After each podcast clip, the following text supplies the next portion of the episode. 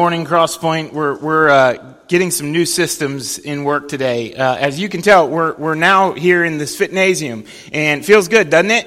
Uh, a lot of work has been put into this week, and it's this guy right here. He's worked really hard. Um, so thank you, Josiah. Uh, and, and, not only him, yesterday there was a team of, of guys and gals that came in, and we had kids here, and we were all setting it up, and um, you know, really, the, the hope is in, in this transition is that we, we, we make it more accommodating for our church today, but also it, it, just seems to flow really well. You come in and everything's right within this section here of the lobby, and uh, it, it, just feels really good to welcome guests in and have kids ministry and everything really close by. And so, uh, so we're, we're, we're excited about this transition, and um, we look forward to filling this room up really quick and allowing God to grow us. And so uh, we invite you into being a part of that, whether this is your first time uh, being here today or you've been here with us for quite some time. We want to say thank you for being here today. And we are also starting a new uh, series in the book of Hebrews. And the title of this is Jesus is Greater. That's the theme of the book of Hebrews. Jesus is greater. And for us as a church, I think it's really important as we study the book of Bible, and even today, Maybe you're going to begin this study with us in our community groups here on Sunday mornings and personally. But to, to come under the Word of God and say, how do we study then the book of Hebrews? How are we to be a people that study the Word of God? Not study like students in a classroom, but study as though our lives depend on it. And so I, I want to give us a picture of what that looks like. Number one, we are not to study like cold scholars. We're not to study the Bible or any of the books of the Bible like cold scholars sitting up in an ivory tower wanting to fill our heads with knowledge. But we study in such a way that it affects our hearts. Because the Bible doesn't just give us facts for Bible trivia games. The Bible is what changes our hearts from the inside out. And so we're not to study the Bible just to, to fill us with more information, but to seek God's transformation. Number two, we're, we're not to study the Bible like casual admirers. We don't stand at a distance looking and, and, and think that, that somehow this doesn't matter for me. And, and we're not biblical hobbyists. The Bible isn't supposed to sit in a museum untouched, but we study the Bible so that it applies to our lives we get in these pages and we allow the Word of God to be massaged into our lives. So that way we, we actively participate in God's plan through the will of God by trusting and walking in His Word. And so we're not to study the Bible like casual admirers or cold scholars, but we are to study the Bible like committed soldiers.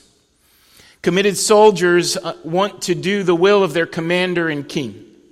Committed soldiers realize that they have the Word of God, whether they're in furlough or in the thick of war, and we believe that the book of Hebrews is a friend for the battle. And so I pray, church, that the book of Hebrews for us is a friend, is a loyal and trustworthy friend, and we are the committed soldiers that God has called to be committed to King Jesus. And so, church, my prayer is, is that this book, no matter how familiar with it you might be today, is something that we all grow in familiarity with and we allow it to change our lives. And we watch God change the lives of others through us. So let's pray for that. Father, we ask God that you would help us walk as a people committed to your word, committed soldiers for your truth. That God, we know that your word is living and active, sharper than a double edged sword, piercing joint and marrow. God, we, we come under the word so that you would have your way right now in our lives. In Jesus' name, the church says, Amen. Have you ever lost focus in life before? You ever lost focus of what matters? Maybe you've had these times in your life where you've been so scattered and doing so many things that you really realize that you've lost focus of what ultimately counts and what matters, and you have to rearrange your life in order to make what matters most matter most. It was just last week we went to our kids' open house at school. And we want to be very involved parents in our children's education. And so we go to the events. Uh, we're big fans of our kids' school and their teachers and all that they do to support the education of our children. And so when we went to the open house, I, I noticed when we went visited my son's classroom that his desk and his table was in a different place than when we went to meet the teachers. So meet the teachers is actually before school started, and his table with the, the, his classmates is in the back left corner. And so when we went to open house, which is a, a good month after school started, his table was actually like front and center. So if you're a parent and you see that your kids move from the back left corner to front and center, one of two things is likely to have happened to bring him there. Number one, he's either one of the troublemakers in the class. And so maybe he's the troublemaker in the class, and so we have to have a conversation. I wouldn't think that for Camden. He's such a sweetheart. No, that's, that's not it. Or number two, he's easily distracted. right? And so he better be right where Andrew's sitting. Thank you, Andrew. You will, you will be my example here. Uh, so he better be right there so he can pay attention. Because my son gets easily distracted and he needs to pay attention. Now, he, he's just like his dad in that way. So I'm easily distracted. You, you, might remember not too long ago when we were in the gymnasium and there was a bird flying around in the gymnasium. That was the hardest sermon I ever preached I, I, was like, we, we can just end this thing right now because I've got like ADD and this thing is not going to allow me to get another word out. And it was chirping and flying all over the place. Now, now my son is like that. He can be easily distracted from this thing to this thing to this thing. But when school, when we want to partner with the teachers and we want to lead our children in their education, we, we want to make sure that he's focused focused on what matters most because these formative years of learning are so important for him, so important for all of our children. And I want to bring us around to that as a church because one of the greatest dangers that we could have as a church is we are distracted from what matters most. We're distracted from what ultimately counts. And that our whole lives are arranged differently, that Christ being greater isn't seen or known or heard or demonstrated. And this is what happened in the church that was written to in Hebrews that they were distracted, that they had lost focus from what had mattered most. When you read the book of Hebrews, you see little hints and glimpses of that. In Hebrews 2 1, it says, We must pay closer attention to what we have heard, lest we drift away from it. The greatest danger that we face as Christians is that we would leave the God that we love. And, and listen to me when I say it doesn't happen all in one moment. What slowly and subtly happens is we begin to drift further and further and further and further away from what matters most. And so when I come here today and each and every Sunday, my plea is that we would return to the God that we love. You know the hymn, Come Thou Fount, prone to wonder, Lord, I feel it, prone to leave the God I love. That the heart of prayer for us would be, Here's my heart, Lord, take and seal it. Seal it for thy courts above. That we would be lock step in line with who God is and what he has done for us. And how does the author of Hebrews implore the church to come back to this God that they love? And it's real simple. He exalts Jesus Christ. Jesus is greater. Jesus is greater. Jesus is greater. And, and, and, so you, you have a church that's going adrift, and for good reason, by the way.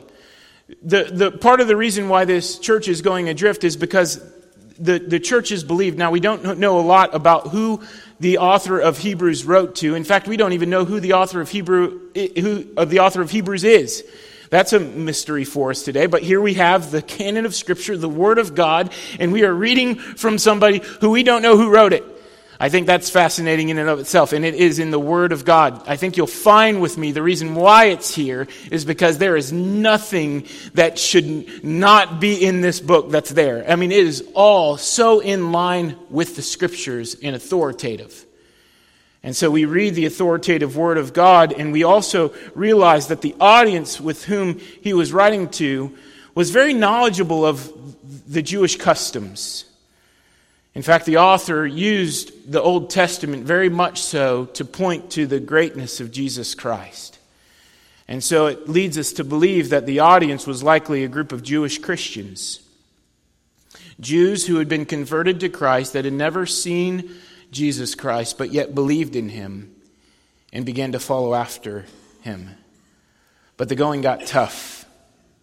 They were persecuted for their faith, they were maligned for their faith. You see hints in the book where there was imprisonment, even the shedding of blood, that their faith was beginning to cost them something. And the author of Hebrews is saying, while your faith is costly, it's the best thing that you have. Do not leave it because Jesus is greater. He's greater. He is better. And there's a man whose name is William Lane speaking of the audience of Hebrews. He says Hebrews was written to a group of Jewish Christians whose world was falling apart. So, so maybe you're here today and you felt your world fall apart in different ways. Maybe you're here today and you've been adrift for quite some time. Maybe you've been adrift in the church or maybe you've been adrift out of the church. Well, let me tell you, welcome to Crosspoint because drifters are welcome here. It is so easy for us to drift and not realize it, but I want to say that we are a church that welcomes the wanderers. We welcome the people that have been adrift, but here's the, here's the deal with that. We call one another back. Back to what matters most in life. And that is what the author of Hebrews is doing. And he has done this through the spoken word of God. We were in the car the other day and driving home, and my son asked me, Dad, how do we know that God exists? How do we know that God exists? And then I preached him my sermon for this Sunday. It was a great practice. I only had five minutes of their attention span, but that was okay. How do we know that God exists? Well, the author of Hebrews tells us this because God has spoken. We have a God who has spoken to us. Hebrews 1 1 long ago, at many times and in many ways, God spoke to our fathers by the prophets. We have the word of God that has been spoken to us, and when God speaks the word, his word to us, it means that he wants us to know him. Like there's something intimate about that. We don't have a God who has just kind of set the world in motion and created some kind of big clock and says, as soon as this clock runs out, it's all over. No, you have a God who is active in his creation. In fact, when I told my son how we know that God exists, I said, Camden, look around you. Look at the trees. I said, you know those bright green lizards that you like to catch because they're so cool looking? God reveals himself to you through that. Look, look at the mountains that we, when we went on vacation and we were able to see, the beauty of the oceans. God has revealed himself in creation. When we look in amazement at creation, we shouldn't just look in amazement at what God created, but the God who created it. It should point to us to a greater reality that God exists and he is showing himself to me. Psalm 19:1 says the heavens declare the glory of God and the sky above proclaims his handiwork. Romans 1:19 and 20 says for what can be known about God is plain to them because God has shown it to them. For his invisible attributes, namely his eternal power and divine nature, have been clearly perceived ever since the creation of the world in the things that have been made, so they are without excuse. So when someone says to us that they can't know God because God has not revealed himself to us, we can point to the majesty of creation and say, God can be known. God wants to be known, and he has already shown you. And he's already shown us through his spoken word, the word of God by the prophets. God used Moses, God used Jeremiah, Ezekiel, Daniel, David, and He has given us His word to reveal to us His will and His ways so that we can know Him and relate to Him and respond to Him. And, and if you read the Bible, the book of Genesis is a narrative, meaning it's a story. And it's a story so simple that my six year old can understand it. It's, it's God created the heavens and the earth. And God created man and woman. And he said is good. And you have not only the, the, the book of Genesis, but you, you have the poetry of the Psalms. What is man that you are mindful of him, the Son of Man that you should care for him? And you have the romance, the love song of Song of Solomon I am my beloved's and he is mine. And you have the visions and dreams from the prophets like Ezekiel and Daniel declaring, Thus saith the Lord. And you have Jeremiah and Nehemiah and Ezra calling the people of Israel back and back and back again so that they might worship this one who matters most. It is the Word of God. God has spoken, past. And today, God is still speaking. And how is God speaking to us? Well, says here in verse 2 But in these last days, He has spoken to us by His Son. By His Son. He has sent His Son. Now, I almost didn't prepare this sermon this past weekend um, because the world was supposed to end yesterday, the last days, right? It was supposed to end yesterday, and I was like, man, I better get this sermon together. Just kidding. I, I did have the sermon ready to go. But the famous, you know, thing that happened this weekend is the Christian numerologist said that the world was going to end yesterday. And you'll have lots of people say that we're living in the last days. And actually, the author of Hebrews says that we are living in the last days. And according to the Bible, there's only two time periods there's before the last days, the days past, and there are the days present, which are the last days. Those are the days after Christ. After Christ came, we are living in a new era, the last days. And in the last days, Jesus has spoken to us God's word. And God has appointed Jesus Christ to be the spoken word of God. If it, it, in John 1, 1 through 3, it says, In the beginning was the Word, and the Word was with God, and the Word was God. He was in the beginning with God. All things were made through him, and without him, not anything made that was made. Verse 114 And the Word became flesh and dwelt among us, and we have seen his glory. Glory as of the only Son from the Father, full of grace and truth. Do you want to hear God speaking to you? You can hear God speaking to you by looking at the face of God through the face of Jesus Christ. God has spoken to us by his Son. This means that there's no greater revelation of God than anything this world can offer. There's no greater revelation of God than his Son, Jesus Christ, who is the image of the invisible God. If you want to see God, you see him in Christ. If you want to know God's will for your life, you look and after and follow Jesus Christ, and you see that the image of Jesus Christ is the image that God is changing us into.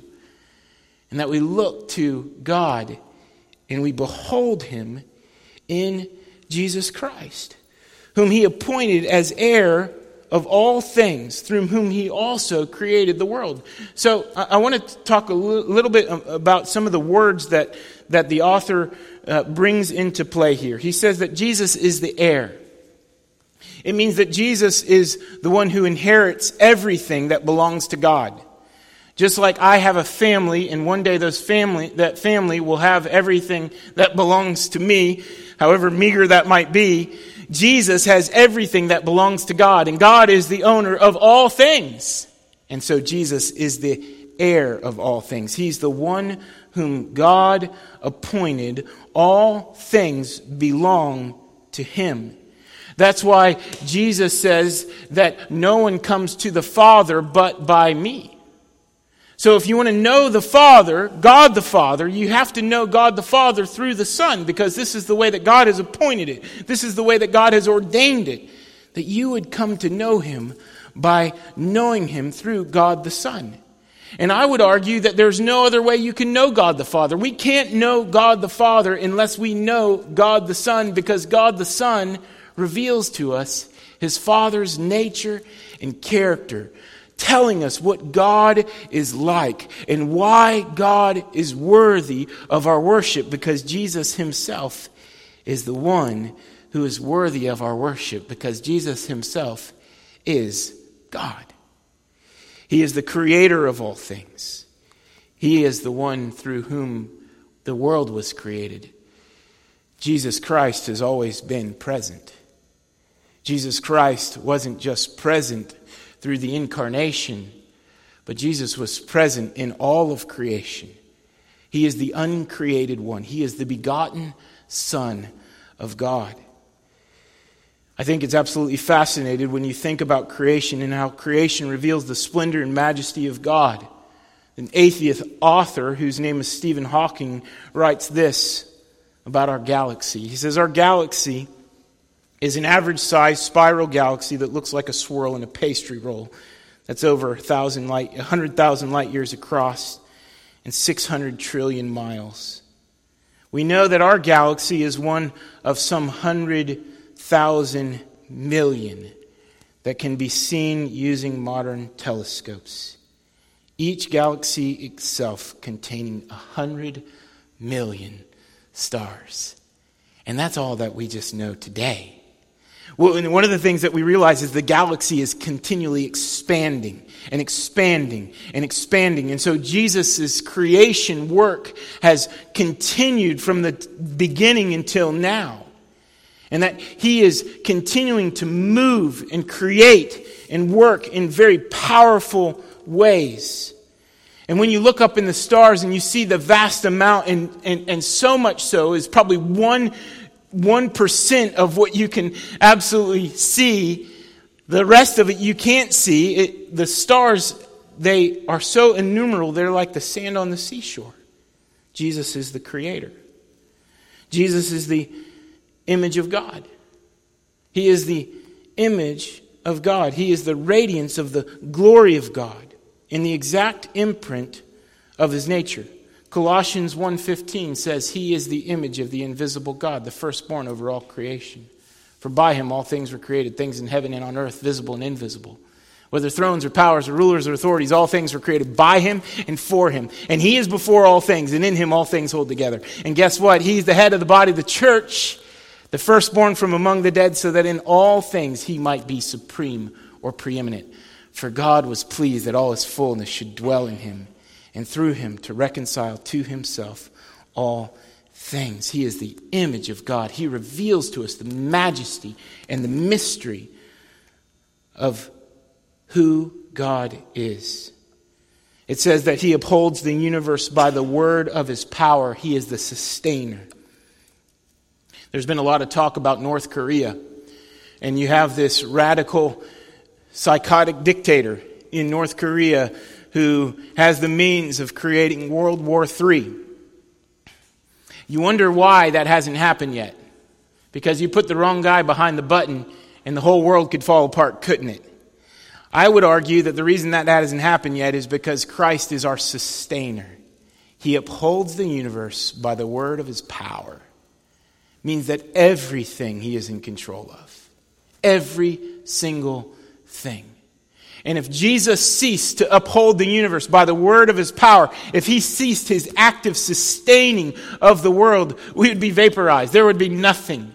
But Jesus now is holding all things together. From the galaxies to your blood cells and bone cells and brain cells, He is holding all things together in your life. He is our sustainer. And He is also the ruler of the hearts of men. Uh, there, there's, a, there's this point in, in Hebrews where you see the, the cosmos and how Jesus is the ruler of the cosmos. And right here, so intimately, you see that Jesus is the ruler of the hearts of men. There is no greater reason that God became flesh than to be the ruler of your life, The reason why Jesus Christ left the throne of heaven to become a man and dwell among us is for this very reason to make purifications for your sins. He is the purifier. This is where Jesus becomes Lord of our lives, right here.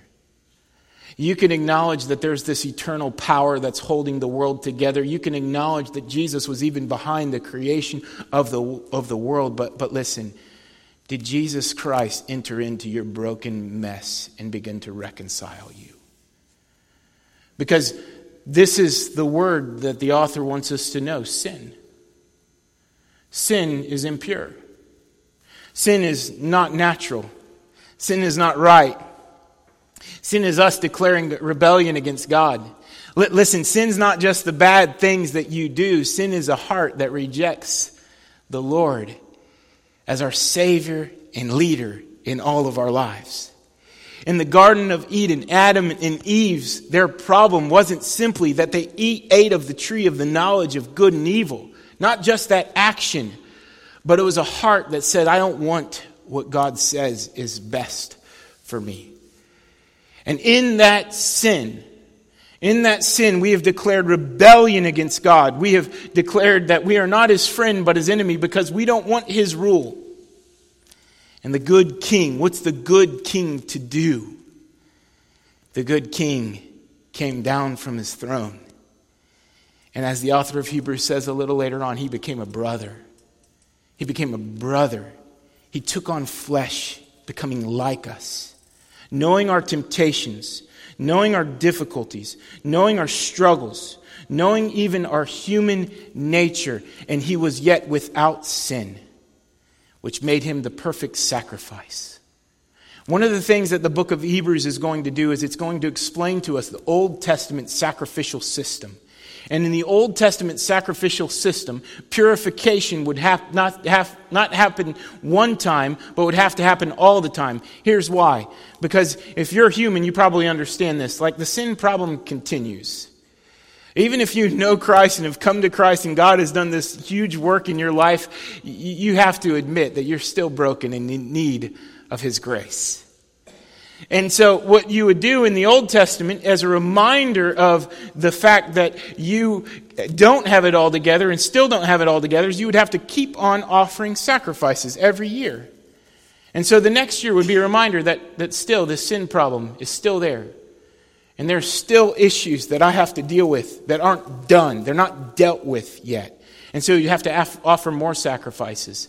And the priest, the priest would go, go into the, the, the uh, tabernacle, the tent of meeting, and they would literally have bells on their ankles to let the people who are outside of the holiest of holies know if those bells stop ringing, then you got to drag him out by a rope because he's dead, because that place was so holy, no one could enter into it. And even the priest had to go through a ritual and confession before entering that place.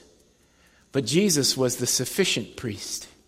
Jesus didn't come and have to offer sacrifices for himself the high priests did in those days. The priests that were there, they had to offer sacrifices first for themselves and then for the people. But Jesus, no, he came not offering any sacrifices for himself because he was without sin. And so Jesus could offer himself as the once and for all sacrifice, the greatest sacrifice, making purification for sin once and for all. And that's the beauty of the gospel is that there is a one and done deal in Christ Jesus. And that you don't have to be good enough and you don't have to try hard enough and you don't have to do this thing very ritualistically over and over and over again because Jesus says it is finished. And after he did it, what did he do? He sat down. Oh, the priest could never sit down because the work was never done. It was always a bloody, gruesome mess. And Jesus, yes, there was a bloody, gruesome mess on the cross because that's what was required for our sin. That should have been us on that cross, by the way. That's what we deserved. He took what we deserved. And guess what? He gave us what only He deserves. Remember, I said Jesus is the heir of God? We're His heirs. Everything that belongs to Jesus, He gives to us. He gives to us through the purification that He made on the cross of Christ. And friends, that's the point of which the author wants to bring the church back. He says, Your greatest problem isn't that you might be imprisoned. Your greatest problem isn't that there might be shedding of your blood. Your greatest problem is your sin. And it's been dealt with once and for all in the person of Jesus Christ. Now follow him and cling to him closely and never leave him because he will never leave you. That's good news today. And you know why? Because it means that God doesn't hold a grudge. I, sometimes I live as if God's holding a grudge. God, why are you mad at me? Why did I get a flat tire today? Last week I had to change the, the, the window deal, went up and down. That's why you should just get the, the manual roll up and roll down windows because you have to put $300 into just a broken window. And I thought, man, God, what did I do to deserve this? Anybody ever been there before that today? Like, why did I have to spend $300? God's not holding those grudges. He's not holding those grudges. You don't have to look at your life and, and think that somehow God is punishing you because God has punished Jesus in your place. He's put your sins upon him. But Jesus Christ has given us the freedom that only he deserves. God loves us in Christ Jesus meaning God loves us like Christ Jesus, as if we have no sin, because we were criminals against God. But God, who made a way, made a way through Jesus Christ. And that's why the Bible tells us that Jesus is sitting at the right hand of God the Father, because he continues to execute the judgment of God by his grace. There's two ways to come before Jesus. You can come to Jesus Christ in your own strength. You can come to Jesus Christ on your own merit. You can come to Jesus Christ by offering your merit badges and you can offer your resume and say, God, look, I deserve it. And do you know what you're going to get? You're going to get the wrath of God.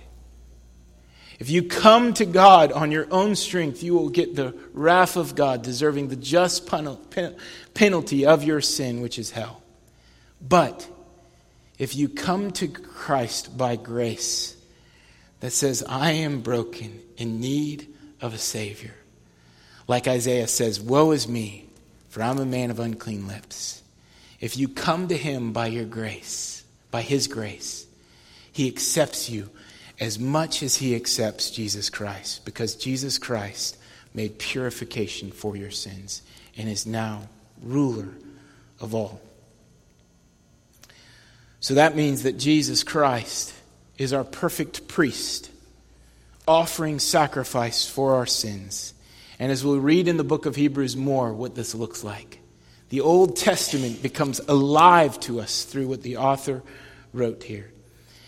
And that he sat at the right hand of God, it means that Jesus is ruler of all and that he's now Lord of our lives. Why would we live any other way than to follow after him? It means that we are obedient to this king who laid down his life and now demands our hearts. But he woos us by his love. He doesn't come with a heavy hand and a strong fist. Author William Barclay says that the glory of God is not the glory of shattering power, but the glory of suffering love. The radiance of the glory of God the sun's rays that shine, that show us, isn't the glory of God's creation power, but the glory of God's suffering love on that tree where Jesus Christ died. Colossians 2 13 through 15 says, In you, who were dead in your trespasses and the uncircumcision of your flesh, God made alive together with him, having forgiven us all our trespasses by canceling the record of debt that stood against us with its legal demands. This he set aside, nailing it to the cross. He disarmed the rulers and authorities, and he put them to open shame by triumphing over them in him. Jesus shows us through what he's done that he is greater and he is worthy. He is worthy of our hearts and lives. And the question that I have for you is what occupies the place of greatness in your life? What occupies the place of being greater in your life? And, and, and the way you should answer this question is by saying, Have I lost focus? Where's my focus? Where's my heart consumed with? Is it on the, the things of life that really don't matter ultimately in the scheme of things? Or is it on Jesus Christ who makes everything in life matter? I'm not saying that these other things don't matter. I'm saying that they really do matter. But they will matter more when they come and they're used to lift up and exalt the name of Jesus. That all your time and effort and resources would be given to that. So, our response today is that we would believe, have faith in who Jesus Christ is and what he has done. That, that we would repent.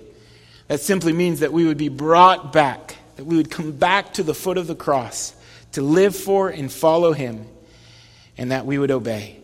And we say, God, my life belongs to you. Here I am. Help me do your will. Let's pray. God, I thank you.